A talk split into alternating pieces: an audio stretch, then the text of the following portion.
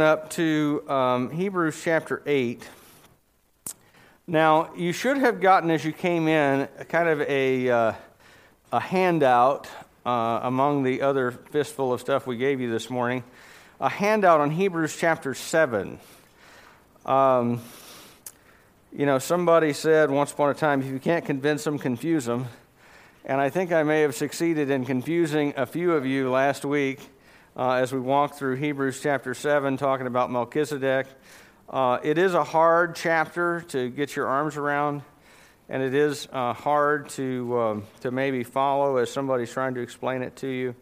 Um, I'm not sure I did the greatest job in the world explaining, but in any case, um, there's another attempt to explain and clarify uh, what the scriptures are saying there and why it matters. Uh, so if you uh, didn't get one of those, see me afterwards. I'll get you a copy.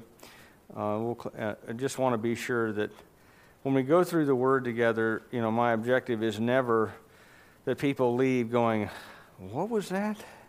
I really didn't get it." Um, but this is part of what um, he, the writer of Hebrews tells us earlier in the book is the meat of the Word. And so if it takes us a while to chew on it, that's okay.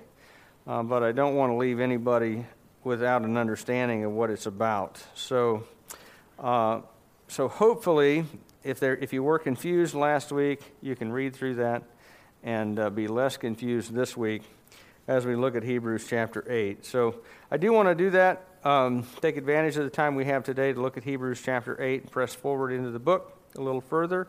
So if you've got your Bible there, Hebrews chapter 8, verse, uh, verse 1 through 4 is what we're going to look at initially here. Before we do that, let me pray. God, our Heavenly Father, we know that we come to you not on the basis of works of righteousness that we have done, but only according to your mercy, which you demonstrated for us forever in Jesus Christ. Father, it is not because uh, we are so worthy, so wonderfully special, so um, abundantly, obviously worthy of your love that you love us, but you love us because that is the kind of God that you are. You are a God of love and care for the creatures that you have made. And you came into the world by your Son to save sinners and to bring us back into relationship with you. Father, we pray that you would remove whatever blinders we have to seeing and hearing your word. Help us to, uh, to understand what the word says and to put it into practice and to have our lives changed by it. And Father, I pray that uh, you would speak through me as well this morning. Help me to be clear in explaining what you have so beautifully written for us here in your word. And we pray in Jesus' name. Amen. Okay, Hebrews chapter 8, verse 1. Now, the point in what we are saying is this We have such a high priest, one who is seated at the right hand of the throne of the majesty in heaven, a minister in the holy places, and in the true tent that the Lord set up, not man. For every high priest is appointed to offer gifts and sacrifices. Thus, it is necessary for this priest also to have something to offer. Now, if we were on earth, he would not be a priest at all, since, they, since there are priests who offer gifts according to the law. Now, I love how verse 1 begins. Uh, now, the point of what we're saying is this uh, I think that the author knows that his original readers, just like many of you last week, uh, might not understand the argument in chapter 7 in, in its entirety. And you might go, I don't get it. All this about Melchizedek and Aaron and Levi, and I'm confused. He says, Let me boil it down for you. This is the point. And the point is, is that we have Jesus as our high priest now that Jesus has come, has died on the cross for sin, and been raised from the dead to give us new life, we now have Jesus as our high priest, and he is a better priest than any priest that has ever functioned here on earth. And he gives us several reasons why Jesus is better. And one of the reasons is that Jesus, as our priest, is seated at the right hand of the majesty in heaven. That's a, that's a very Jewish way of speaking. You never use uh, God's name directly as a pious Jew, and so you use a, a, a euphemistic term and you talk about the majesty, or Matthew, when instead of talking about the kingdom of God, he talks about the kingdom of heaven because Matthew is written to Jewish people in hopes that they will hear about Jesus and believe in him. Uh, and he says, Jesus is seated here at the right hand of God the Father in his presence. And you need to underline in your Bible if you if you're accustomed to writing in your Bible. It's not a, not a sin, by the way. You can do that. Um, underline the fact that he is seated in heaven. That matters. Because Old Testament priests never, let me underline this for you, never sat down. And there was no provision made in either the tabernacle or the temple for them ever to sit. Some of you were here when we went through the book of Exodus, and you remember going through all this stuff about how the tabernacle was constructed and all of the all of the posts and, and screens and coverings and altars and basins and the ark and the lamp and the table and all this stuff. They've got all this stuff, even a table with food on it. But there, you know what there's, there's not any of is chairs. Because you ate standing up, you offered sacrifice standing up, you burned incense standing up, you washed yourself standing up. And the reason was to underline for the priests as well as all of the people that this is a temporary cleansing.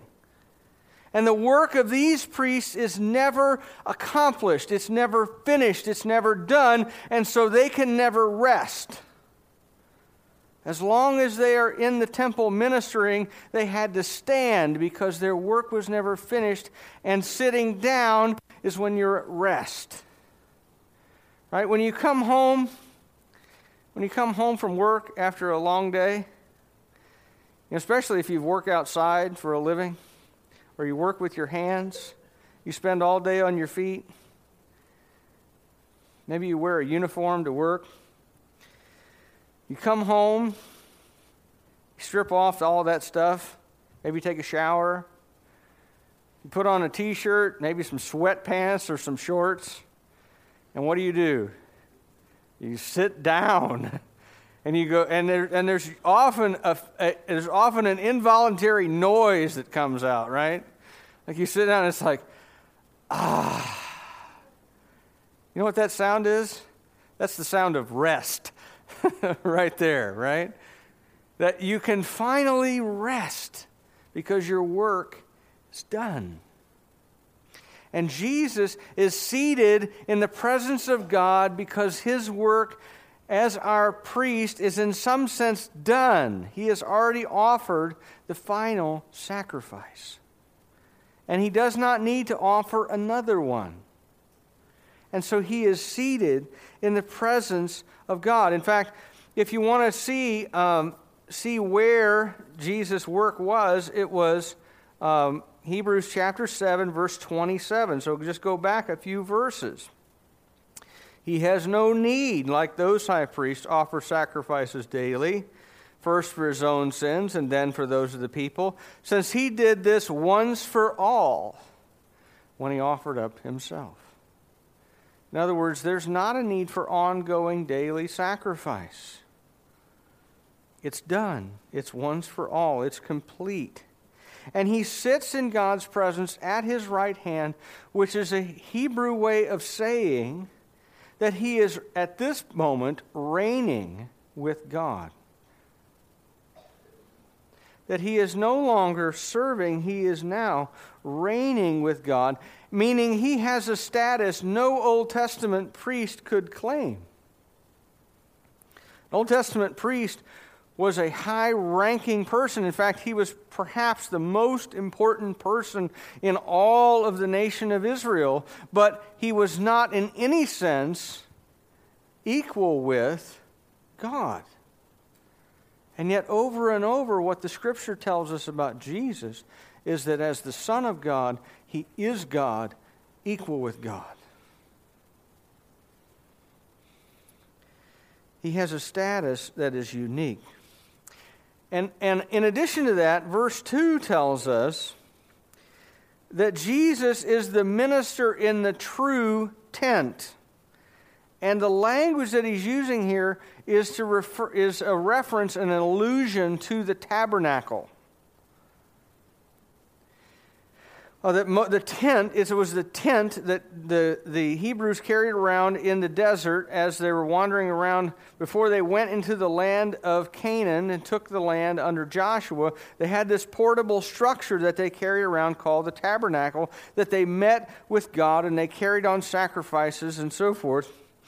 And, and to say that Jesus ministers in the true tent is to say that when Moses met with God on Mount Sinai and he was, thro- he was shown the heavenly throne room, and he was told, and, and verse 5 actually clears this up for us here in, in this chapter, that he was, Moses is shown the heavenly throne room. And he says, Make a copy of this, Moses. Only make it this way so that it's portable. But it's a copy. And what he's saying is Jesus, as our high priest, serves in the true thing of which the tabernacle was just a copy. Jesus is actually serving in the presence of God that the tabernacle was built in imitation of. And the point is that, is that Jesus is the true and original priest, the original model who ministers in God's presence in heaven, and that the Levitical priesthood and the tabernacle and the temple, all the stuff that Moses told people to do, were just imitations and copies. And Jesus is the true priest. He's the real priest in the real sanctuary. And everything in the Old Testament was just meant as a way of imitating what Jesus already is. And number three, according to verse 3, Jesus offers a better sacrifice. He tells us, if you look at the text here, every high priest is appointed to offer gifts and sacrifices. Thus, it is necessary for this priest, meaning Jesus, to have something to offer. Well, what did he offer? Well, look again back at chapter 7, verse 27. He offered himself offered himself. Jesus' sacrifice wasn't an animal of some kind. You know, you have all these regulations. If you read Leviticus, which I recommend just so that you have a, an appreciation and an understanding of, of the significance of Jesus' sacrifice, the animal sacrifice system was very complicated. You had to offer this kind of sacrifice at this time, and this kind of sacrifice at this time, and this sacrifice under this circumstance, and this one under that one. And it was a very complicated, horrible uh, to understand system. And you read it and you go, right? Uh, that's why I say that Leviticus is where Bible reading through the year, uh, th- you know, read your Bible through the uh, through in one year. Plans go to die, is Leviticus, right? Uh, if you make it through there, they die in Chronicles, right? but but uh, I encourage you to read your Bible. But if you read Leviticus and you read about all these kinds of sacrifice, what you find out is, oh my gosh, these guys were working all the time offering sacrifices, trying to maintain the relationship of people uh, between them and God. Every high priest had to offer a sacrifice, but this one offered the final sacrifice, the best sacrifice, the only sacrifice that was needed. And he didn't offer an animal, he offered up himself. Now, you look at verse 4, uh, it's not, a, it's, not a, it's not exactly another reason why Jesus is a better priest, but it does point out that if Jesus were still here on earth, that he could not be a priest. Well, why not? Well, because at the time that Hebrews is written, the temple was still standing. And there were still qualified Levite priests offering sacrifices to God in it. And Jesus, according to his human nature, was descended from David of the tribe of Judah, and you had to be a Levite under the law to offer sacrifices there. But as the author is about to tell us, that fact should not trouble us because those priests and their covenant and their worship is obsolete and it's about to come to an end. It's just about to come to an end. So look at, look at uh, verses 5 through 7 here with me, will you? Read along. They serve a copy and a shadow of the heavenly things. For when Moses was about to erect the tent, he was instructed by God, saying, See that you make everything according to the pattern that was shown you on the mountain. But as it is, Christ has obtained a ministry that is as much more excellent than the old, as the covenant he mediates is better, since it is enacted on better promises. For if that first covenant had been faultless, there would have been no occasion to look for a second. Now, men, let me ask you a question. If you had a choice, would you rather have right now a photograph of a steak dinner or the real thing right in front of you? Anybody voting for the photograph? Just curious. All right. All right. Now, ladies, would you rather have drugstore chocolate or something in a gold box that says Godiva across the lid? okay. All right. I understand that even bad chocolate is still pretty good chocolate, okay? However, given a choice, most of us would rather have the real thing. We would rather have those Belgian brothers and sisters over across the ocean make us something that comes in a gold box. That when you open it and eat some, every fat cell in your body breaks forth into the hallelujah chorus, right? um, you would rather have that. You would rather have the actual ribeye, not just a photograph, right? You would. Uh, photographs can be nice, you know, they can be artistic and so forth. Uh, you can hang them on the wall and they look good, make good advertising copy, maybe. But they're not tasty. They're just copies of the real thing. And in the same way, it's not that the old covenant that the Levites and the priests all served under was necessarily bad. It's just that it was a copy of the real thing. It was just a copy and a shadow of the real thing that we now possess in Christ.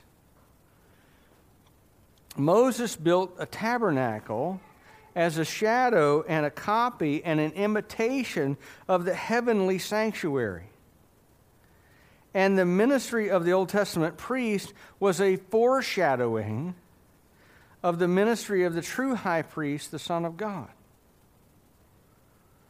It was just foreshadowing. It was anticipatory. It looked forward to the coming of the real priest who would fulfill all the things that these guys were doing in imitation of Christ who was to come. And if you look at verses 6 and 7, look closely with me here you find out that Jesus' ministry is better because his priesthood, the covenant that his priesthood mediates, is better. It's the new covenant. It was the one predicted by Jeremiah 700 years prior to Jesus. It makes better promises than the old covenant of the law. And the new covenant achieves where the old covenant fell short. And that's the point of verse 7. If the old covenant worked to bring people close to God, there would have been no need for another one. But it didn't work. The people violated it even while it was being given. You remember? Moses is getting the law on Mount Sinai.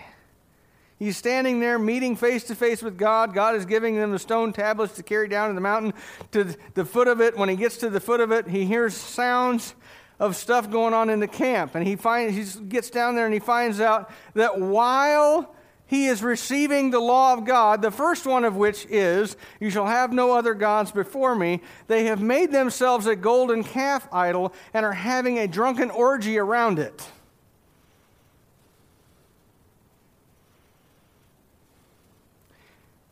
And he breaks the tablets.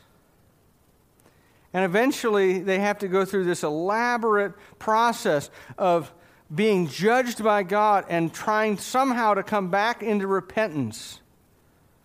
And in fact, even though they repent and God eventually takes them into the land of Israel and they, they take over and things are great for a while, but do you know what happens?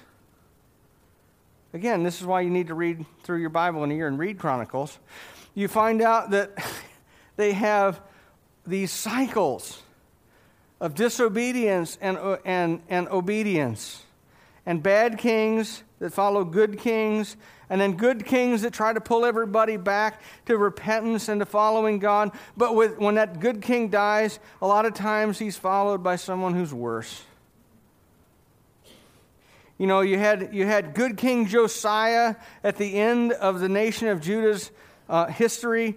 He was the last good king of Judah, and he was a tremendous fellow. He became king at eight years old, and he was the, probably the best king they had had since David.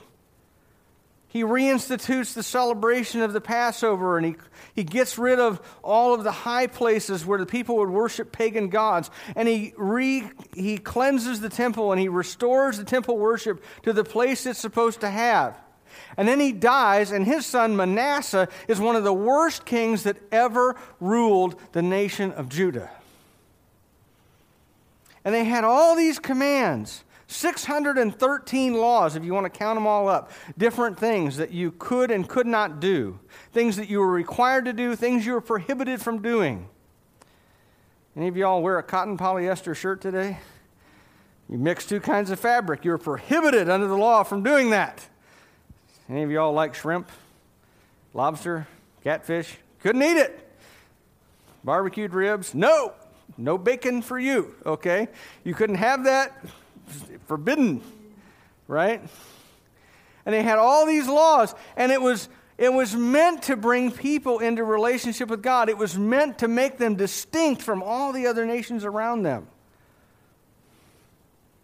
And they had laws that governed everything from sanitation practices to food to clothing to how your hair had to be cut to every aspect of life. And it failed. Because after they had had enough bad kings in a row, they never, ever came back to the Lord again. And they went into exile as a result of their rebellion and disobedience to God. And God said, You're going to be there 70 years because for, seven, for 70 years, for 77s, every seven years you were supposed to give the Sabbath rest to the land because the land belonged to God. It was a gift from Him. He says so, and He didn't do it for 490 years. So we're going to get back rest for the land. All of the, all of the Sabbath years you didn't keep, those will be the years you get to spend in exile. And they were exiled because the law could not achieve its purpose of bringing people close to God because they continually rebelled against Him.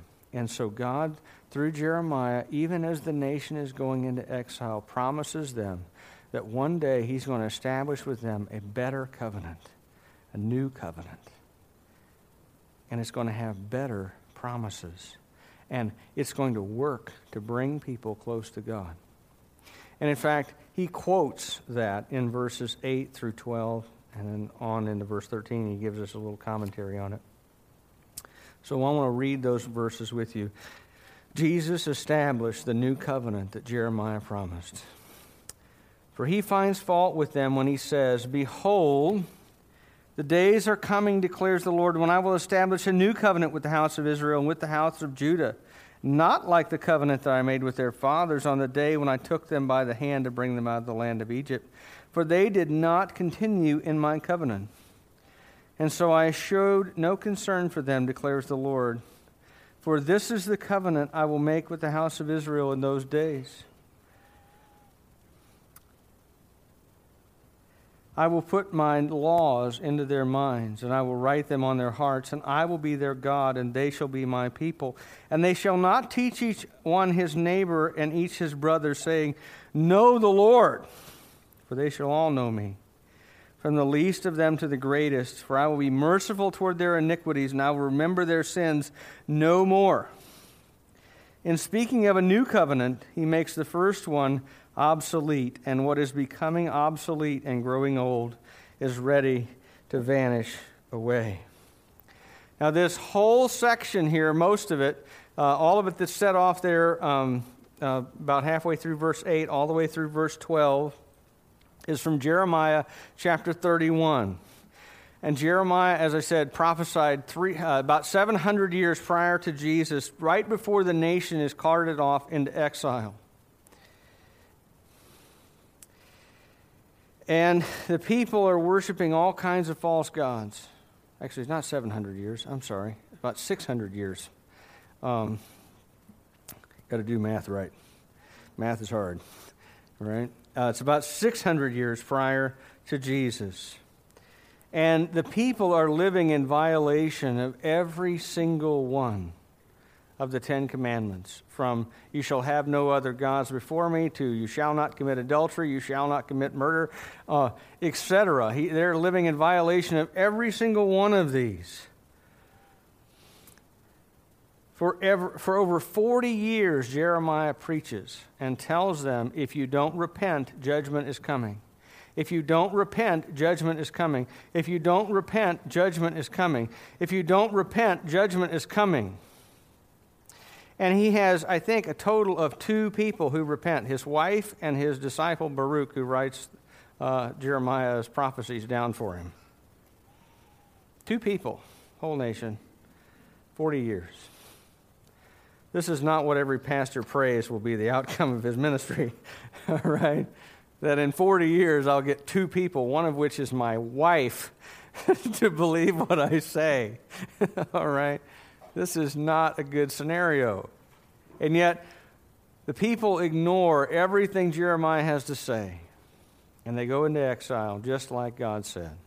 In fact, God had told them before Jeremiah even got there he had told them through Moses in the book of Deuteronomy, which, again, you ought to read. Deuteronomy has a long section about blessings and curses, and it was designed, in fact, for six of the tribes. He said, When you get into the land, I want you to repeat these sections. He said, I want, I want six tribes to stand on Mount Ebal and six to stand on Mount Gerizim and to shout them back and forth, which they did when they got into the land. They actually did this.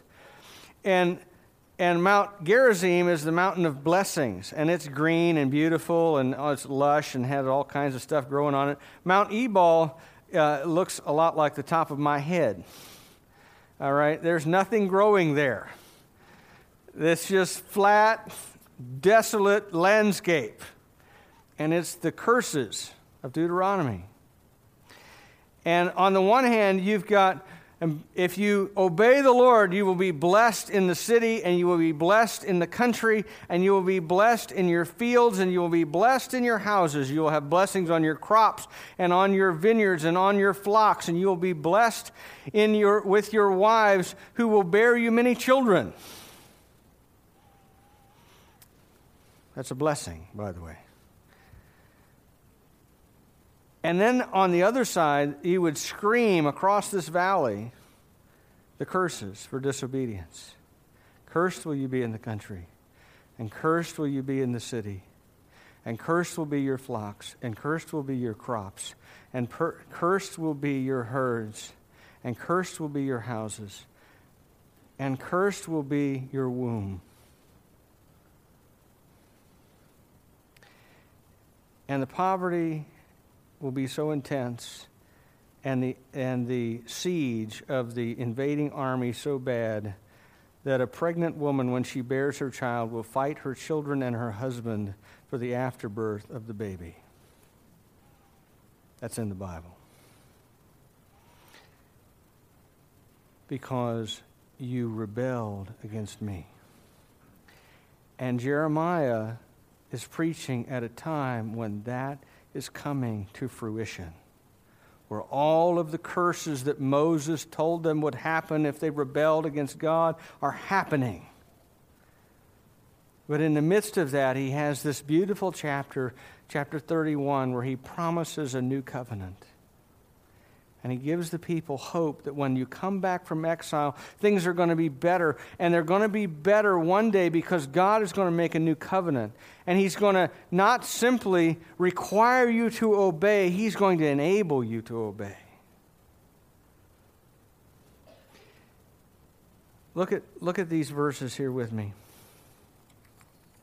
The old covenant was inadequate, it was faulty in that it couldn't produce obedient people. That's what he says when he says he finds fault when he offers a new covenant.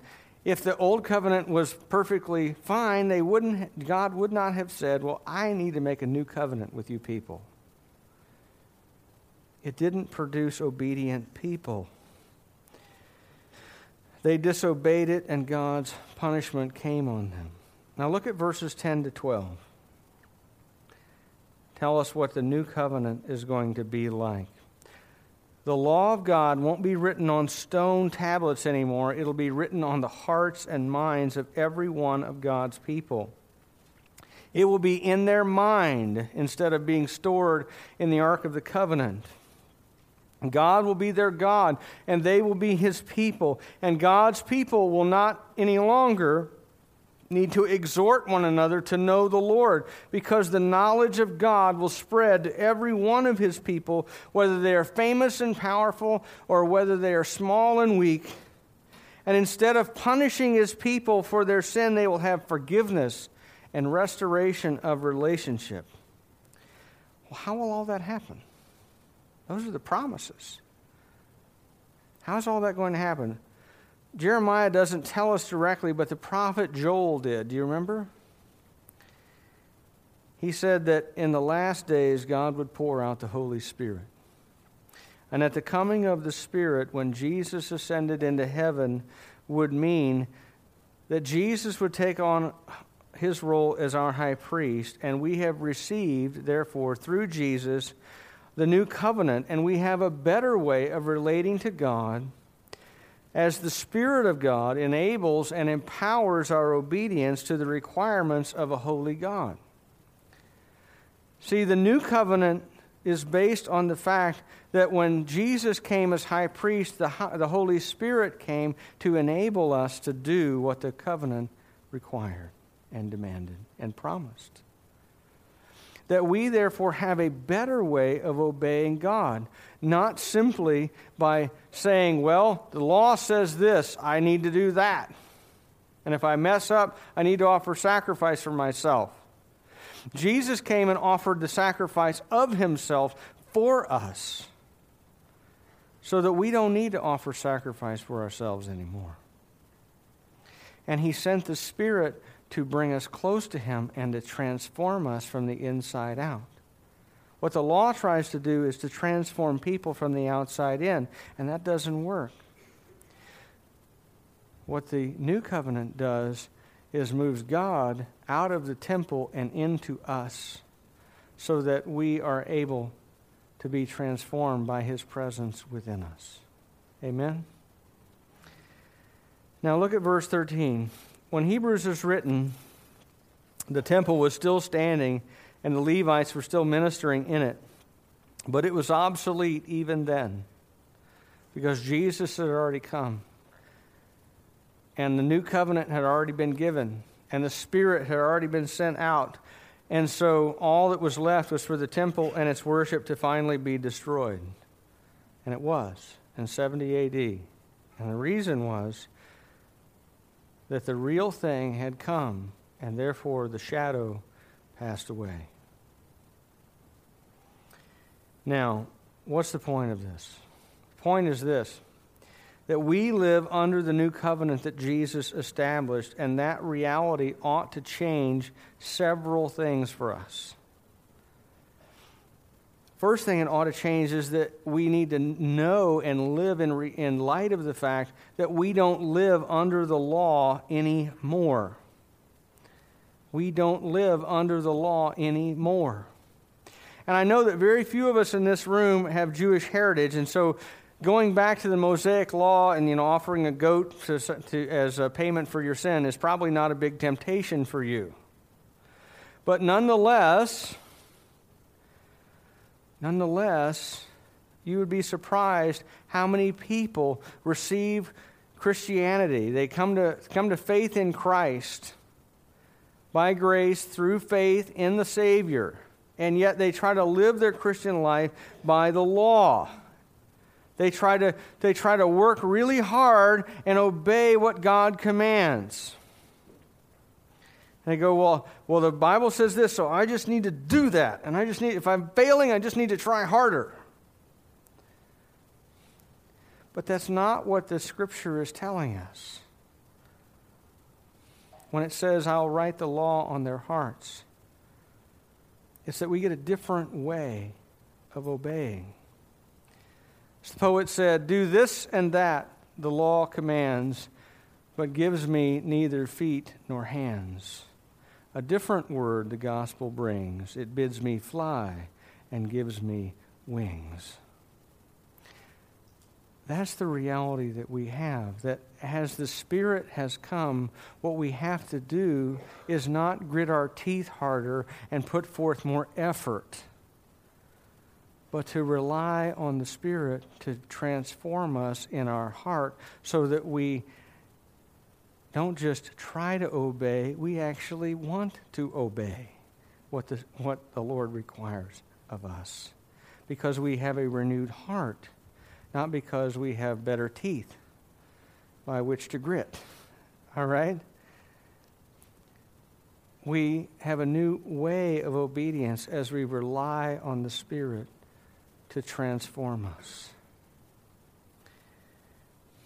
We obey not out of discipline, not out of fear, not out of uh, a desire to avoid punishment, but out of a heart that has been made new through faith in Christ.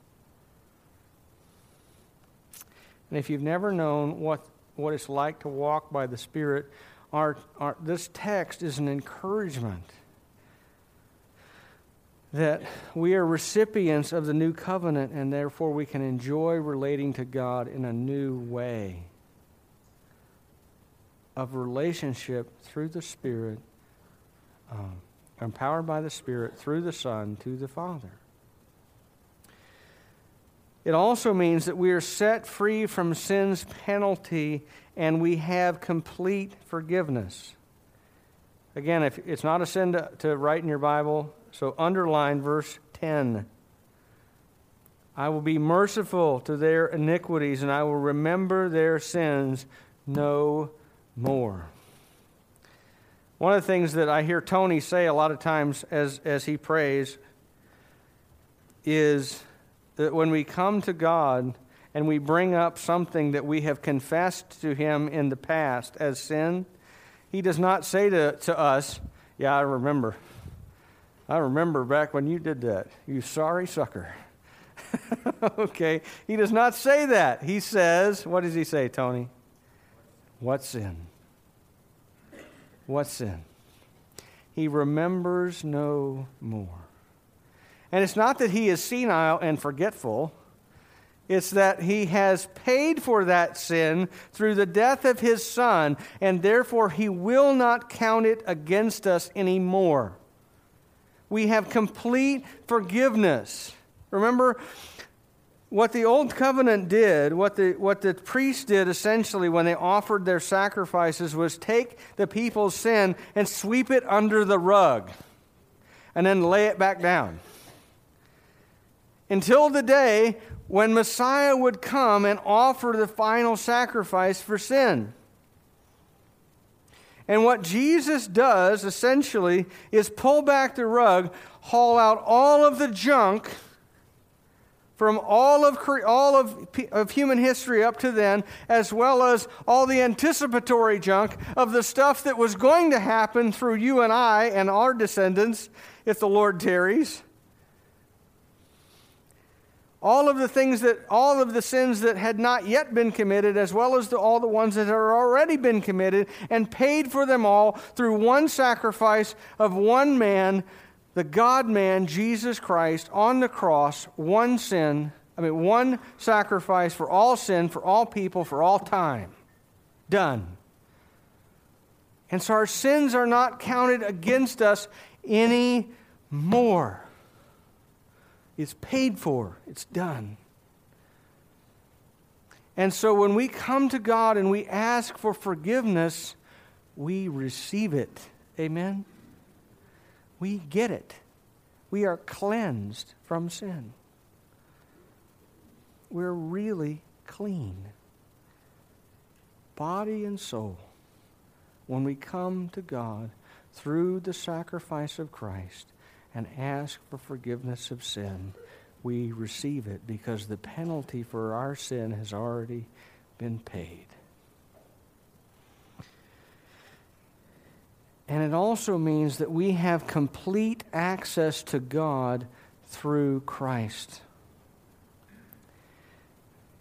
If you study your Old Testament, one of the things that you know is that there's, there is limited access to God you had three courts around the temple.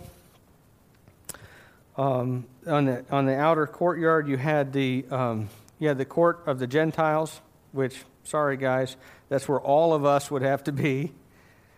And then inside that, you had the court of women, where if you were an Israelite woman, you could be.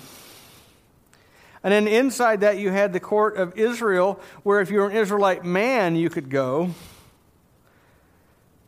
But you couldn't you could only go up to the altar. Past the altar you couldn't go. And then if you were a priest descended from the family of Aaron of the tribe of Levi, well then you could go into the holy place. And you could eat of the bread of the presence on the table. You could stand in the light of the lampstand. You could burn incense on the incense altar in front of the screen. But you could go no further unless you were the high priest, in which case you could once a year, with the blood of sacrifice, first for your own sin and then for the sin of the people, you could take the blood, you go behind the curtain, pour the blood on top of the mercy seat on that one day, and stand in the presence of God. But we, the recipients of the new covenant through faith in Jesus Christ can enter the presence of God any time we want. Any time we want. It is not a limited access deal. There's not a velvet rope separating where you can go as a believer in Christ and where you can't. Do you know why? Because you know someone on the inside. And you can, you can come to the throne room of God and you can say, I am with him. And you are ushered in to the presence of the living God.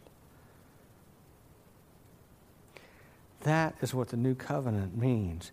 That is what it means that Jesus is our high priest after the order of Melchizedek, that he is a superior priest offering a superior sacrifice that establishes a superior covenant based on superior promises that achieves a superior result in the people of God.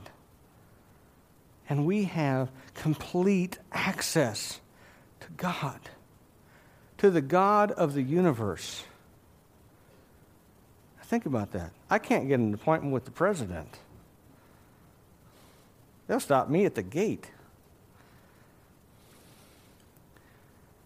But I can go into the presence of the King of heaven anytime I want. Because of Jesus Christ who died for me.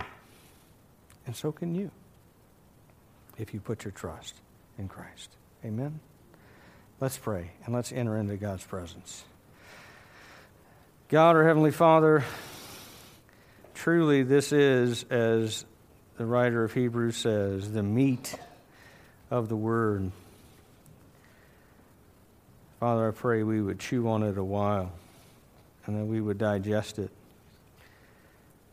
and that it would nourish our spiritual life and that it would continue by your Holy Spirit's power to transform us from the inside out. Father, you have made us for yourself, and you have sent Jesus to bring us to yourself that we might be like you in every way, that we might, as Peter says, become partakers of the divine nature, that we might share in your holiness and enjoy a relationship with you. Father, I do pray that you would help us to remember the truths that we know and the covenant we live under, that we have forgiveness and access through our great high priest. And that we take advantage of that every day, several times a day, to enter into your presence. And that we look forward to and enjoy and experience the transformation that you've promised. And Father, we pray in Jesus' name. Amen.